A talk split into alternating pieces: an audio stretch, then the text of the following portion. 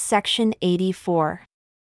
A revelation given at Kirtland, Ohio, December 6, 1832, through Joseph Smith Jr., explaining the parable of the wheat and tares. Verily, thus says the Lord unto you, my servants, concerning the parable of the wheat and of the tares Behold, verily I say that the field was the world, and the apostles were the sowers of the seed.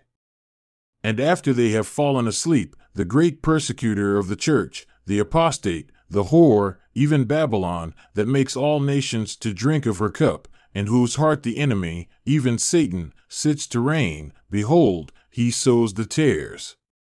Wherefore, the tares choke the wheat and drive the church into the wilderness.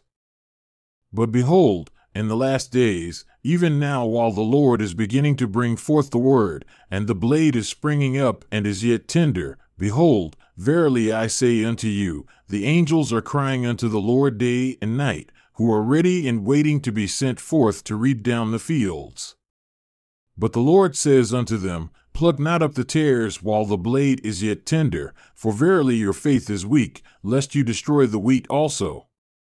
Therefore, let the wheat and the tares grow together until the harvest is fully ripe, then you shall first gather out the wheat from among the tares.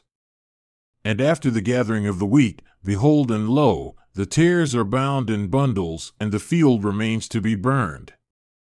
Therefore, thus says the Lord unto you, with whom the priesthood has continued through the lineage of your fathers, for you are lawful heirs according to the flesh, and have been hid from the world with Christ, and God, therefore, your life and the priesthood have remained, and must needs remain through you and your lineage until the restoration of all things spoken by the mouth of all the holy prophets since the world began.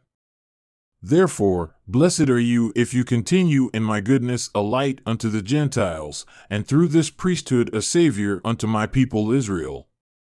The Lord has said it.